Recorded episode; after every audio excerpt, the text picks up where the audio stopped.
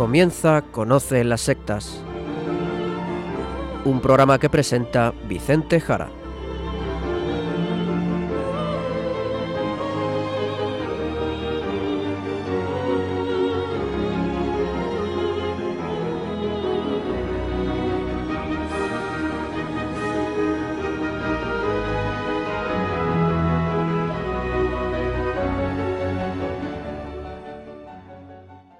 Buenas tardes, queridos amigos de Radio María.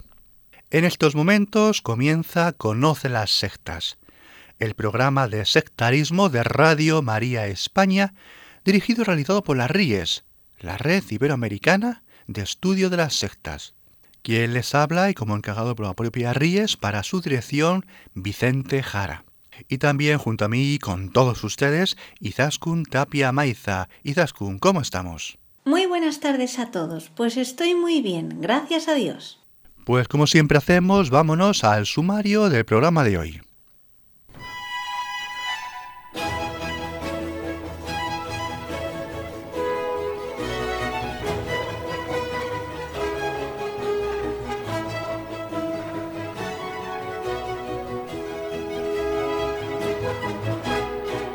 En el programa de hoy hablaremos de sectas y nuevos movimientos eclesiales. Y seguiremos con las noticias sobre sectarismo a nivel mundial de la mano del sacerdote Luis Santamaría, desde la diócesis de Zamora.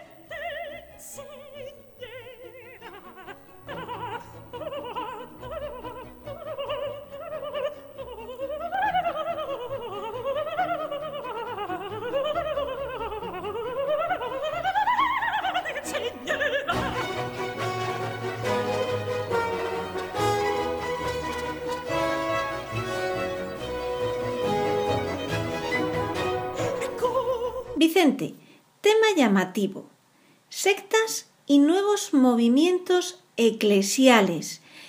Pero antes diremos a nuestros oyentes que no se tratará en este programa de ver si son sectas o no, que no lo son. Tema zanjado y aclarado y del que ya hablamos en un programa pasado. Sí, no es ese el tema. Nos interesa el tema de las sectas, obviamente, en este programa, pero no comentar si son o no son sectas estos grupos, porque de esto ya hablamos en otro programa y escribí también hace tiempo un artículo y también dado algunas conferencias sobre ese tema, sobre este tema, en diferentes ámbitos y lugares. Quien tenga interés puede hacer lo siguiente, puede acudir a Internet y escribir ¿Cómo reconocer una secta? Cuestionario. Vicente Jara. Allí expreso en este artículo una serie de puntos que ayudarán a entender si un grupo, cualquiera, eclesial o no, pues tiene comportamientos sectarios. Repetimos, ¿cómo reconocer una secta? Aquí un cuestionario, Vicente Jara. En Google, por ejemplo, un buscador. Repetimos, poner en un buscador como Google cómo reconocer una secta, cuestionario, y poner tu nombre, Vicente Jara. Bien, pero seguimos. Entonces, si hablamos de sectas y de grupos eclesiales, ¿de qué quieres hablar? El tema de hoy va a ir por otro derrotero, Izaskun, y la pregunta es la siguiente. Una pregunta de alguna forma dirigida al Espíritu Santo, podríamos decir. Y sería la siguiente. Bien, Espíritu Santo, has suscitado todos estos centenares de grupos para florecimiento de la Iglesia, pero la verdad es que sigue habiendo sectas, que es lo que hablamos en este programa. Sigue habiendo sectas, sigue habiendo testigo de Jehová, y mormones, y cienciología, y toda la nueva era, y neopaganismo, y neochamanes. ¿Qué pasa, Espíritu Santo? ¿Acaso estos grupos católicos suscitados no son adecuados para resolver el problema de las sectas, de parar la cantidad de gente que se marcha, que va a estos grupos sectarios? Esa es la pregunta, Izaskun. Se trataría de ver cómo estas realidades eclesiales pueden ayudar en la pastoral ante las sectas para ayudar a las personas que están dentro de ellas o para no caer en estos grupos. Bien, vale, entendido. ¿Y ayudan o no ayudan? Pues la respuesta no es tan fácil.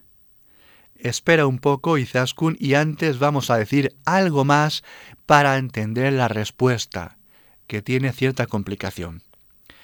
Y vamos a irnos primeramente hasta el año 1998, donde en uno de esos encuentros con movimientos eclesiales, el entonces Papa San Juan Pablo II decía de ellos que podían ser, y ahora citamos entrecomilladamente, que podían ser un fuerte apoyo, una llamada sugestiva y convincente a vivir en plenitud con inteligencia y creatividad la experiencia cristiana. Y seguía diciendo el Papa, este es el requisito para encontrar respuestas adecuadas a los desafíos y urgencias de los tiempos y de las circunstancias históricas siempre diversas. Y aquí cerramos las comillas. La verdad es que me interesa la última parte, Izaskun, la que habla de respuestas a los desafíos. Sí, los desafíos y supongo que lo dices porque como aquí en alguna ocasión ya hemos dicho, las sectas son uno de esos desafíos existentes en la Iglesia. Justo eso es, exactamente, porque uno de los desafíos es el de las sectas, como también dijo en varias ocasiones el Papa polaco, por ejemplo en el año 1990, con las siguientes palabras, y volvemos a citar entrecomilladamente. Las sectas y los nuevos movimientos religiosos plantean hoy a la Iglesia un gran desafío pastoral. Las sectas, también llamados a veces nuevos movimientos religiosos, plantean hoy a la Iglesia un gran desafío pastoral. Y la verdad hay que decir que fueron muchísimas las ocasiones en las que se expresó de este modo. Vicente, con esto dicho, la pregunta es, ¿Ayudan las nuevas realidades eclesiales a frenar a las sectas? Pues diciendo algo ya como avance, hemos de decir que sí ayudan a frenar, sí ayudan a frenar, pero no, no, no a solucionar el problema, no a resolver el desafío. Y esto, esto sí es un problema para la Iglesia. Por lo tanto, sí frenan, pero no lo resuelven. Vamos a ver. Si yo ahora refresco a nuestros oyentes con algunos nombres de estas realidades eclesiales, por ejemplo, acción católica, adoración nocturna, Legión de María, renovación carismática católica, fraternidad católica de comunidades y asociaciones carismáticas de alianza, Opus Dei, cursillo de cristiandad, caballeros de Colón, heraldos del Evangelio, legionarios de Cristo y movimiento Regnum Christi, Schoenstatt, Comunión y Liberación, Camino Neocatecumenal, Comunidad de las Bienaventuranzas, Comunidades del Arca, Focolares, Comunidad del Emmanuel, Pan y Vida, Comunidad de San Egidio, Equipo de Nuestra Señora, etcétera, etcétera, etcétera como ejemplos, como ejemplos, formas nuevas dentro de la Iglesia Católica de mostrarse la riqueza de los dones, diversidad de dones.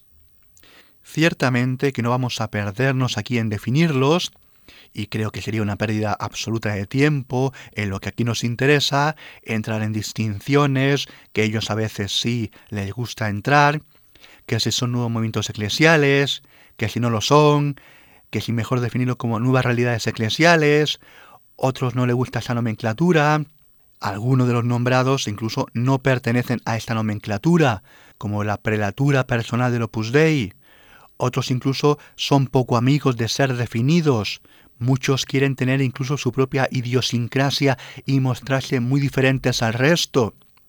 Otros la verdad es que de nuevos ya tienen muy poco, con un siglo más de existencia, y entre todos ellos, que podríamos hablar de varias centenas, hay estructuras de todo tipo, más o menos conocidas por los oyentes, más o menos diversos, más o menos presentes en zonas geográficas o no, con más o menos miembros.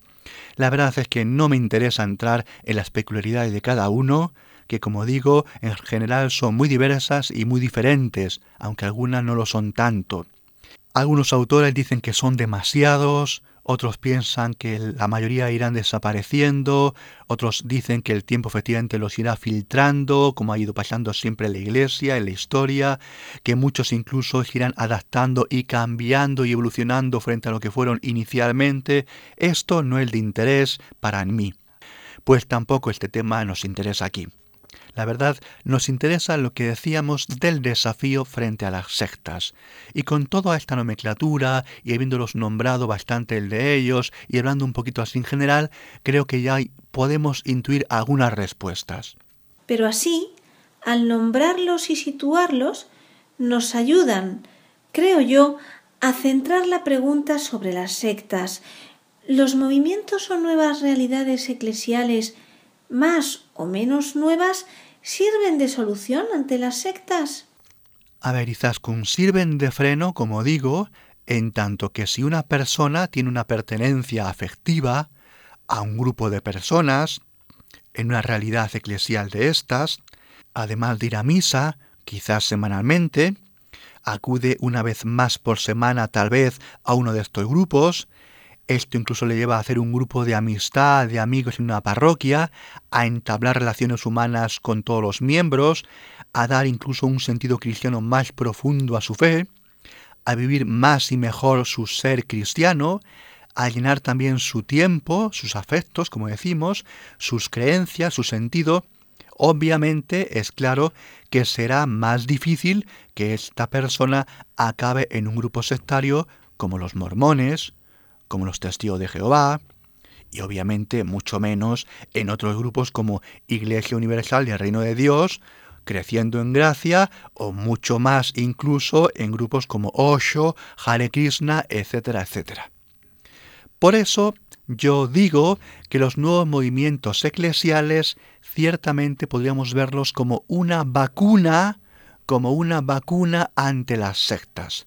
Una vacuna es decir, ayudan a no caer en las sectas. Pero ciertamente el ser vacuna no significa que sean un antídoto, no son un antídoto. Es decir, que si uno ya está con el veneno, por explicarlo así, no valen para nada las nuevas realidades eclesiales, los nuevos movimientos eclesiales, no valen para nada si ya tienes el veneno, porque quien está en una secta el movimiento eclesial no vale para nada, no le va a ayudar, no surte efecto, es decir, no es un antídoto. Ante un testigo de Jehová, ¿de qué vale hablarle de un movimiento eclesial? ¿De carismáticos? ¿De pan y vida? ¿De San Egidio? ¿De Legión de María? No vale de nada, porque no son un antídoto, no valen para aliviar el veneno, en esta expresión que estamos usando, no valen para revertir el veneno, por decirlo así, solamente son una vacuna, no son un antídoto. Pues muy interesante. Ayudan a no caer, a no coger la enfermedad como una vacuna. El estar en un movimiento eclesial porque ya has satisfecho tus búsquedas de sentido, ¿eh? esto es muy importante y esto ya lo tienes satisfecho, pero si tienes el veneno, no valen porque son vacunas, no son antídoto. Pero hay más, Izaskun, y esto es mucho peor. A ver, hasta ahora he hablado de grupos sectarios clásicos. He nombrado mormones, cienciología, Osho, Nueva Acrópolis, Testigo de Jehová, etcétera, etcétera. Pero es que dentro del mundo sectario hemos hablado también aquí, obviamente, hay una cosa muy difícil de definir, a la que hemos dedicado, como digo, muchos programas, y como suelo decir, de una terrible peligrosidad para la fe cristiana. Y para mí, y para muchos especialistas en sectas, es una de las mayores amenazas.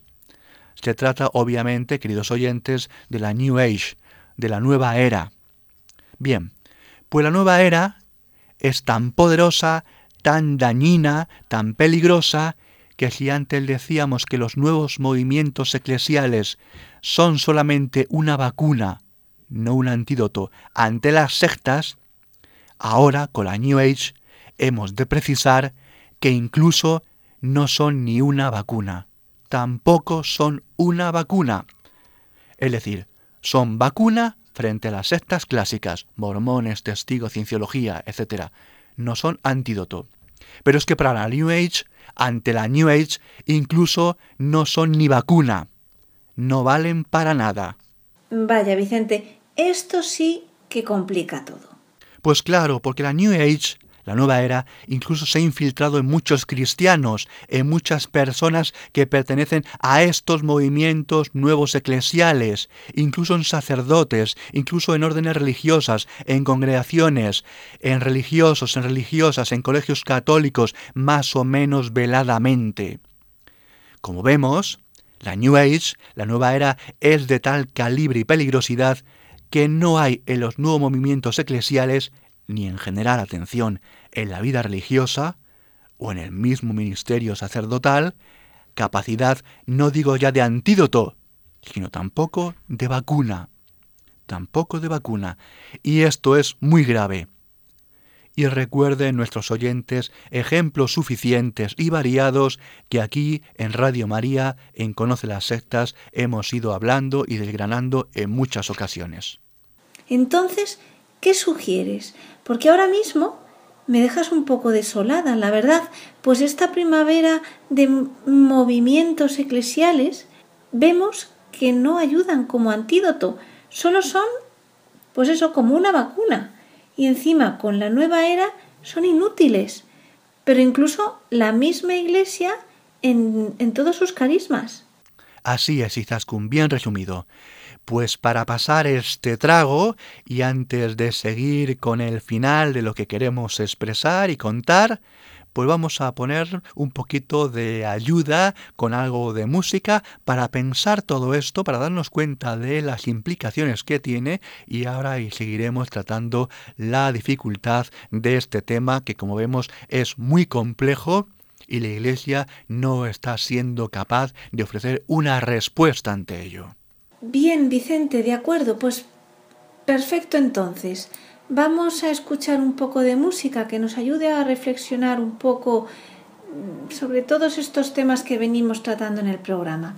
Pues si te parece vamos a escuchar un tema clásico, I Dreamed a Dream, yo soñé un sueño, interpretado por la británica Susan Boyle. Dreamed a dream in time gone Inside life was living. I dreamed that love would never die. I pray that God would be forgiven. But the tigers come at night.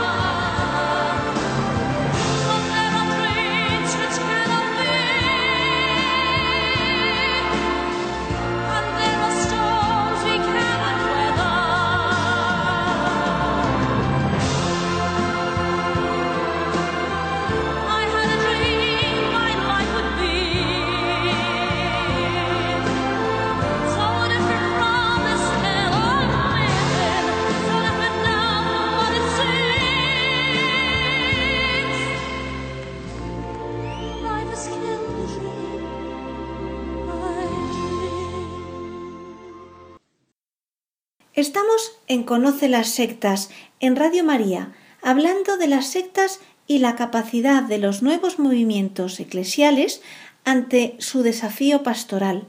Hasta ahora hemos visto que sirven de freno, como vacuna, de tal forma que impiden irse a una secta, pero que no tienen capacidad de antídoto, usando esta terminología médica, Vicente, es decir, que no valen para revertir el que alguien esté en una secta y salir de ella, y que además, ante la nueva era, por su infiltración eclesial, incluso los movimientos eclesiales, no valen para resolver este problema.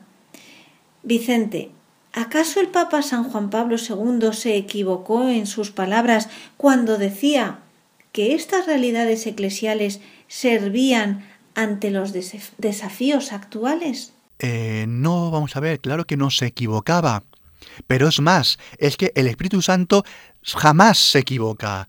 Quien no se equivoca jamás es el Espíritu Santo. Pero cuidado, los carismas en la Iglesia sirven a aspectos diversos y distintos, no sirven para todos los desafíos. Los carismas y los dones son diversos, como dice clarísimamente San Pablo. Lo que ocurre es que el enfoque es diferente. A ver, Vicente, ¿a qué te refieres?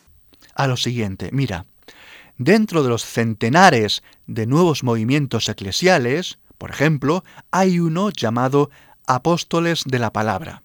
Apóstoles de la Palabra. Mucha gente no lo conocerá. Apóstoles de la Palabra. Yo en alguna ocasión lo he mencionado. Bien, este nuevo movimiento eclesial, Apóstoles de la Palabra, por ejemplo, surgió para hacer misión y destacan destacan de manera clara en cuanto a la formación bíblica y a fortalecer la fe de los católicos ante las sectas y la nueva era. Ese es un elemento esencial de su constitución, de su esencia, fortalecer la fe de los católicos ante las sectas y la New Age, la nueva era.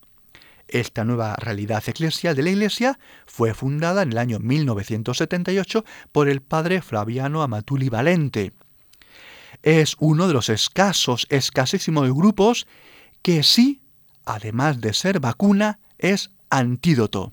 En este caso, Izaskun sí, es vacuna y es antídoto. Y encima ante las sectas y encima ante la New Age pero porque tiene ese aspecto dentro de su esencia como grupo inspirado dentro de los carismas de la Iglesia.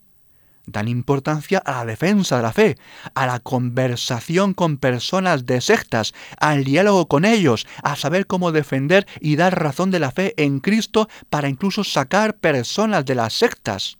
En esto podríamos también pensar en la Ries misma, la red iberoamericana de estudio de las sectas a la que tanto tú como Luis pertenecéis y que lleva este programa de radio.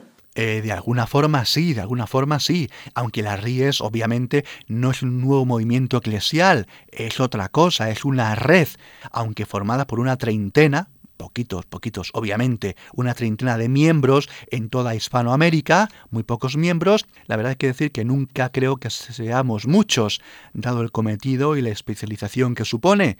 Miembros que pertenecen encima al clero secular o diocesano, a órdenes religiosas, etc. Pero sí, en esto de alguna forma sí, es una realidad eclesial por supuesto, que también surge para oponerse a las sectas, incluso a la New Age. Pero atención, porque el propio fundador, que antes hemos mencionado, del nuevo movimiento eclesial, Apóstoles de la Palabra, el sacerdote Flaviano Amatuli Valente, también forma parte de las RIES, es miembro de las RIES. Es decir, la RIES es una red que de manera transversal es capaz de tener bajo ella a personas que incluso son fundadores de nuevos movimientos eclesiales. También el padre de Apóstoles de la Palabra, el sacerdote Jorge Luis Zarazúa, es miembro de las RIES. Y aquí, como vemos, ya estamos hablando de antídoto. Ante las sectas, ante la New Age, incluso la nueva era, incluso, hace falta responder a su desafío con propuestas directas y totalmente enfocadas frente a ellas, frente a las sectas, frente a la nueva era. Por lo tanto, ante las sectas es necesario soluciones dedicadas a ellas. ¿Y antes no se hacía esto? Vamos a ver, quiero decir, Antes del surgimiento de los nuevos movimientos eclesiales, ¿esto no se llevaba a cabo? Sí, claro que sí. Era una pastoral que podían desarrollar personas concretas en la iglesia, teólogos, etc.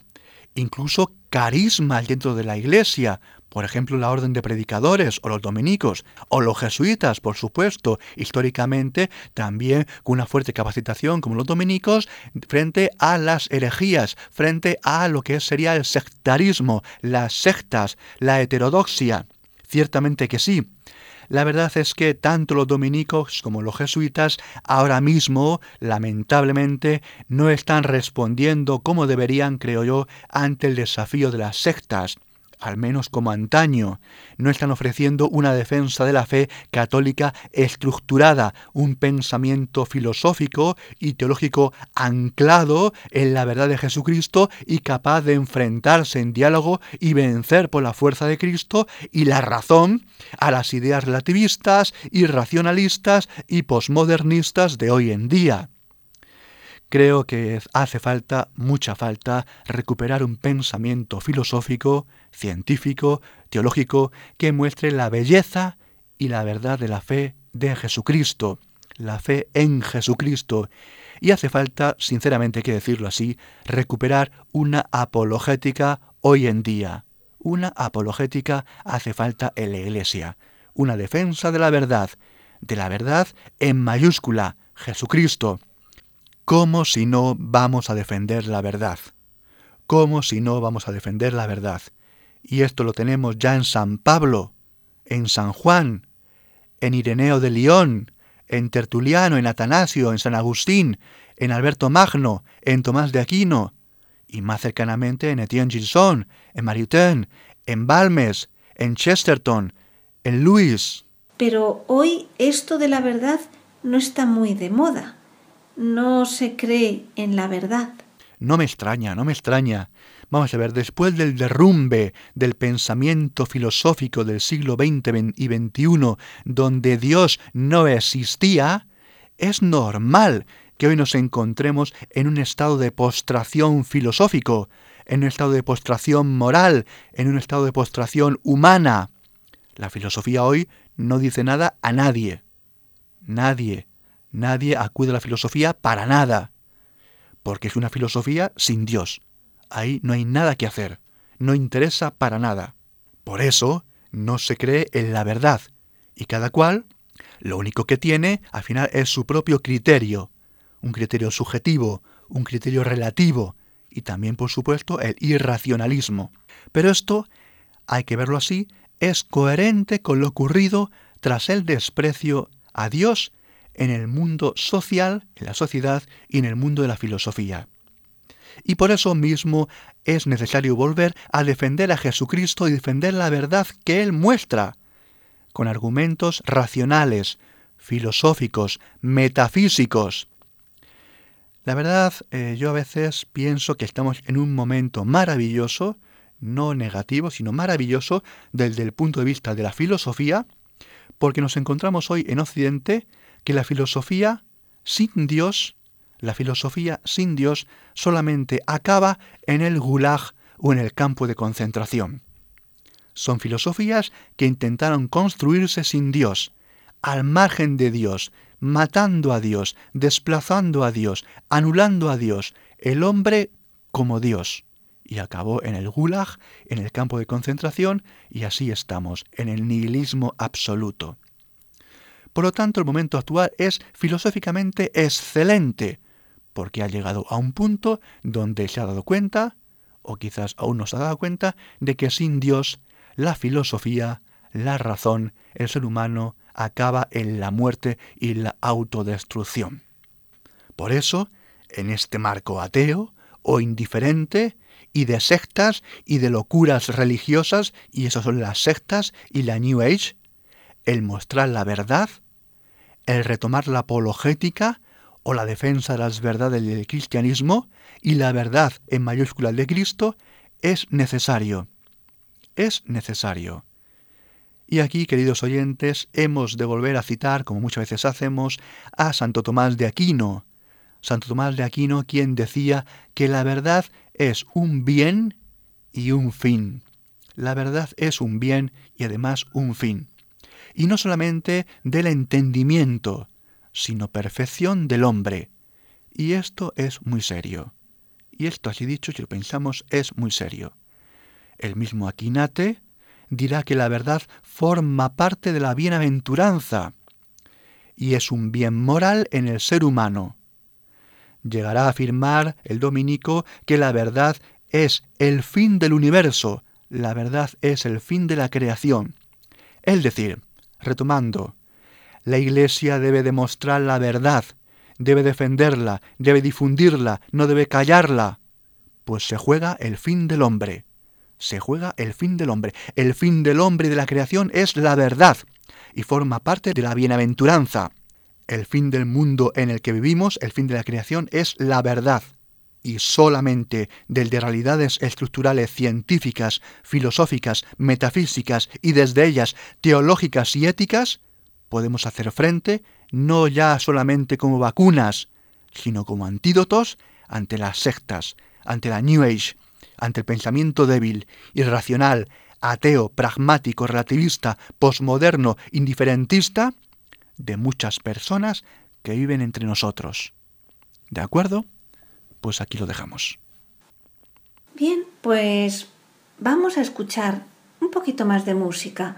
Vamos a escuchar a un jovencito cantante que tiene una voz muy bonita, la verdad, Charlie Puth, y en un tema muy agradable, la verdad, One Call Away. I'm only one call away.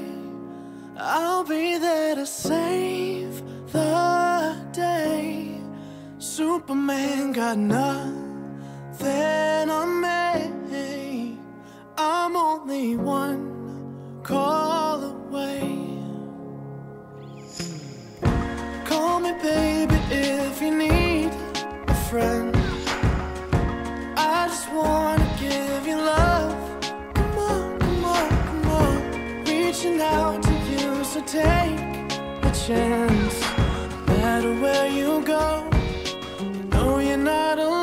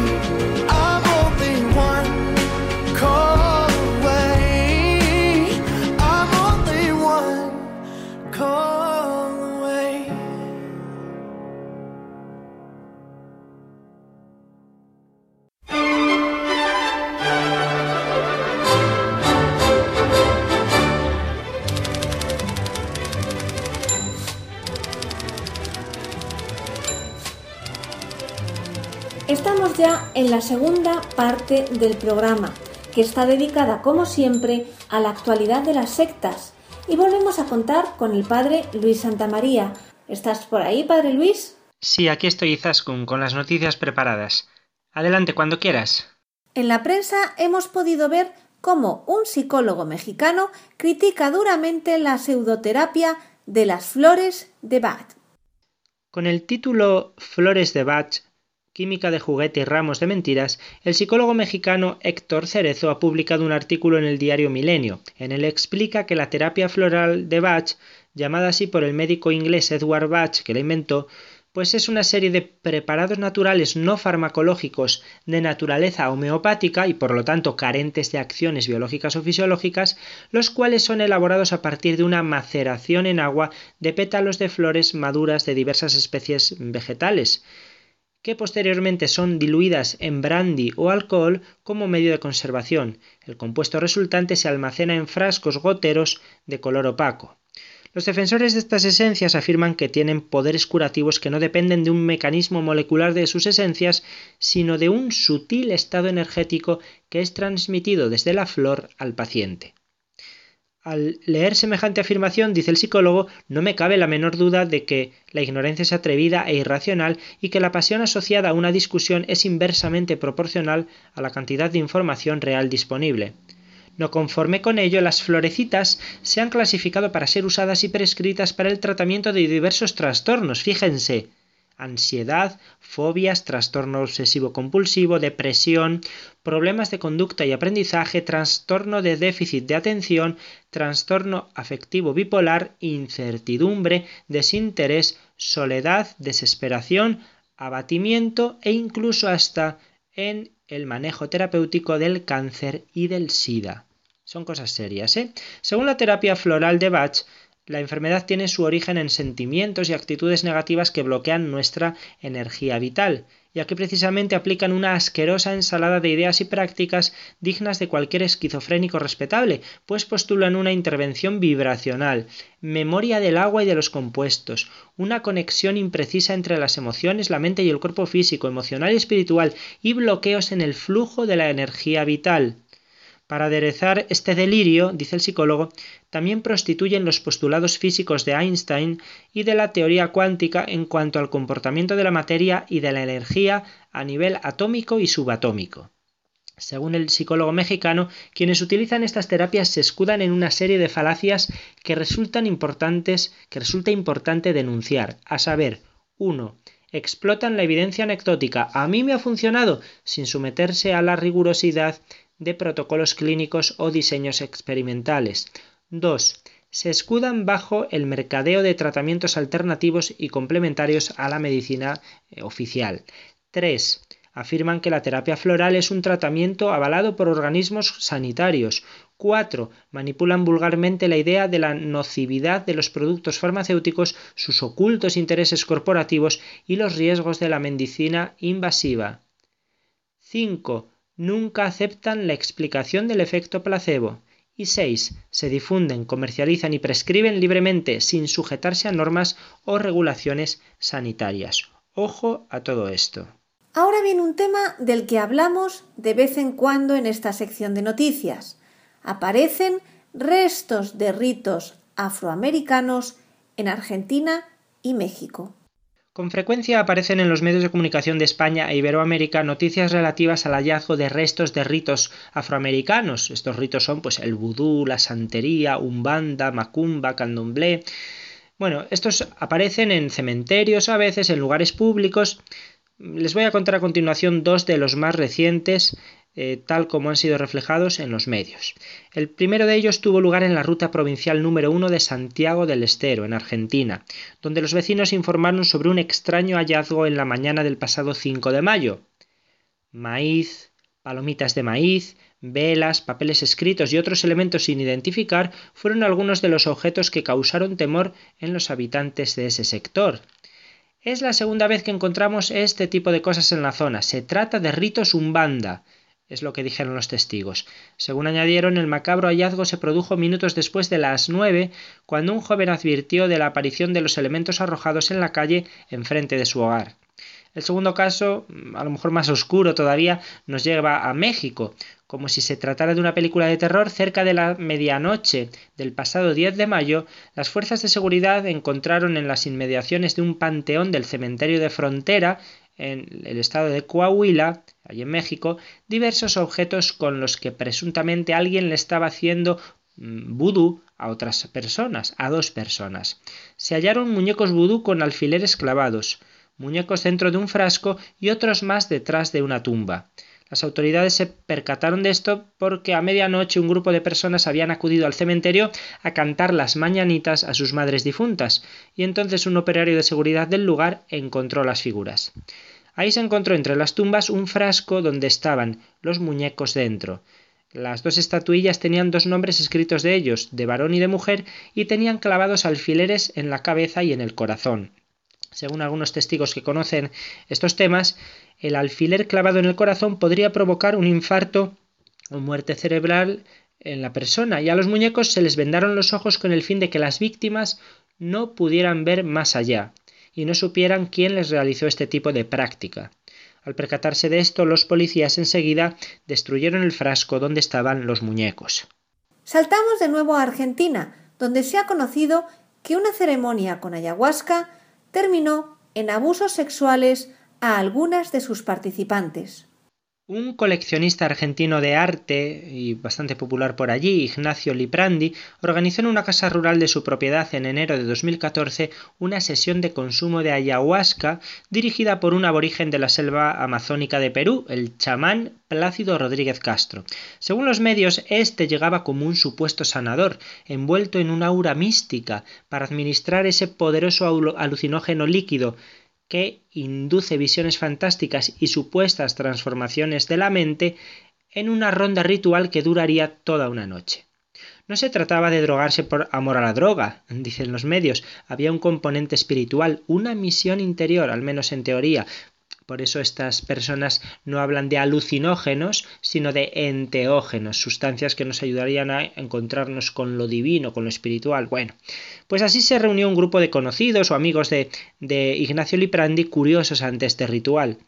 Aunque cuando llegó el chamán muchos ya estaban bajo el efecto de la ayahuasca, ya que Liprandi había ofrecido una toma esa misma mañana.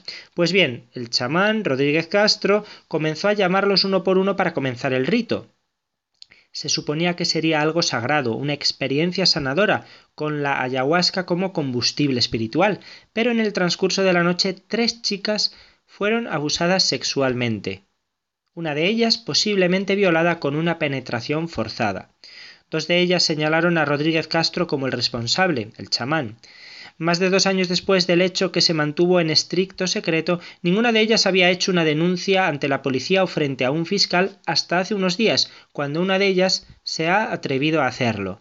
Sin embargo, ya antes el tema había trascendido y el mismo organizador de la peculiar fiesta reconoció lo que había pasado, echando las culpas, eso sí, al chamán.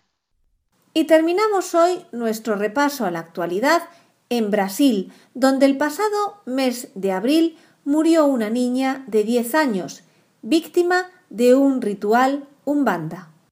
Una niña de 10 años murió el pasado 28 de abril en la ciudad brasileña de Teresina, capital de Piauí, al noroeste, al noreste, perdón, al parecer víctima de un ritual de magia negra en el que se cree que participaron otros menores, tal como informaron fuentes oficiales. La menor falleció por un fallo orgánico múltiple en el Hospital de Urgencias de Teresina después de pasar dos semanas internada en coma y con señales de tortura e intoxicación. La niña llegó al hospital, recordemos una niña de 10 años, el pasado 14 de abril con la cabeza rapada varias cicatrices en forma de cruz realizadas con hojas de afeitar y otras lesiones en los brazos, el tórax y las piernas, síntomas de envenenamiento y de desnutrición. La niña, según el testimonio de la propia madre, participó en un ritual de purificación realizado supuestamente durante una celebración de Umbanda, un culto sincrético nacido en Brasil que mezcla mm, creencias de origen africano y creencias de origen cristiano con el espiritismo.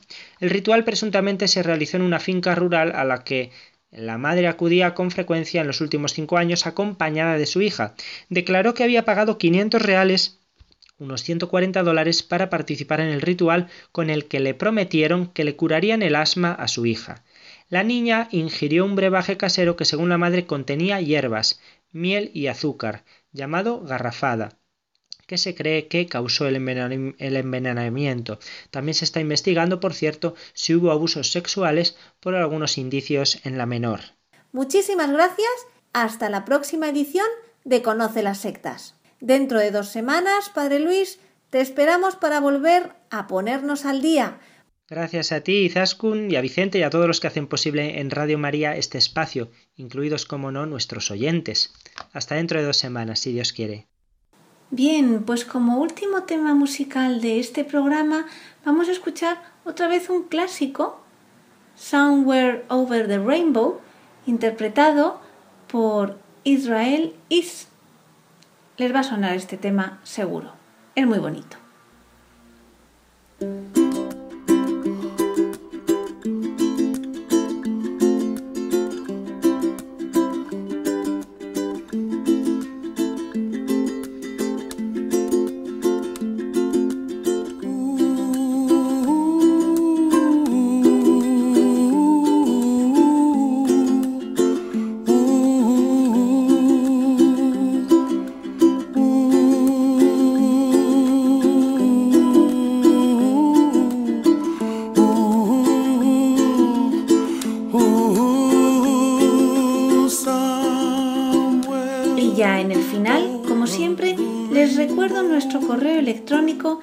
Tres páginas web. El correo electrónico es conoce las sectas La web de la RIES, la Red Iberoamericana de Estudio de las Sectas, es www.ries-medio-sectas.tk, donde podrán suscribirse al boletín semanal de manera gratuita. La dirección del blog de la RIES es www.info-medio ries.blogspot.com. También pueden leernos dentro del portal de noticias religiosas de Infocatólica, cuya web es www.infocatólica.com. Si alguno de ustedes, queridos radioyentes, desea alguno de los programas de Conoce las Sectas, para ustedes mismos, para un familiar, un amigo, como un regalo, ante alguna necesidad por alguno de los temas aquí tratados o por la razón que sea, nos pueden llamar al teléfono 902 500 518. Lo repito, 902 500 518. Muchas gracias y buenas noches de parte de todo el equipo que está compuesto por Vicente Jara, Luis Santamaría y quien les habla, Izaskun Tapia Maiza. Hasta dentro de dos semanas, si Dios quiere.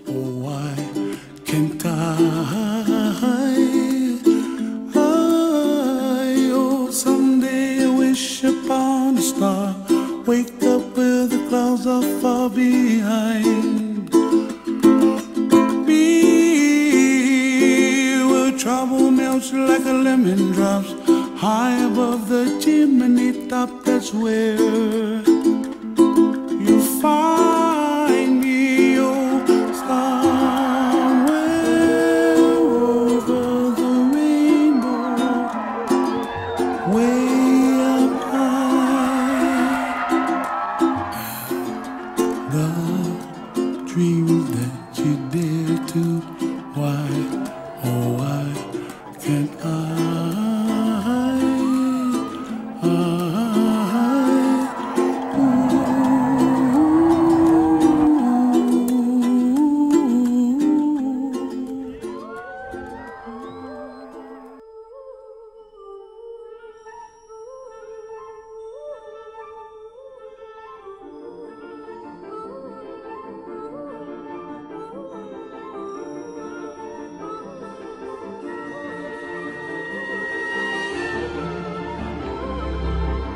Han escuchado Conoce las sectas, un programa presentado por Vicente Jara.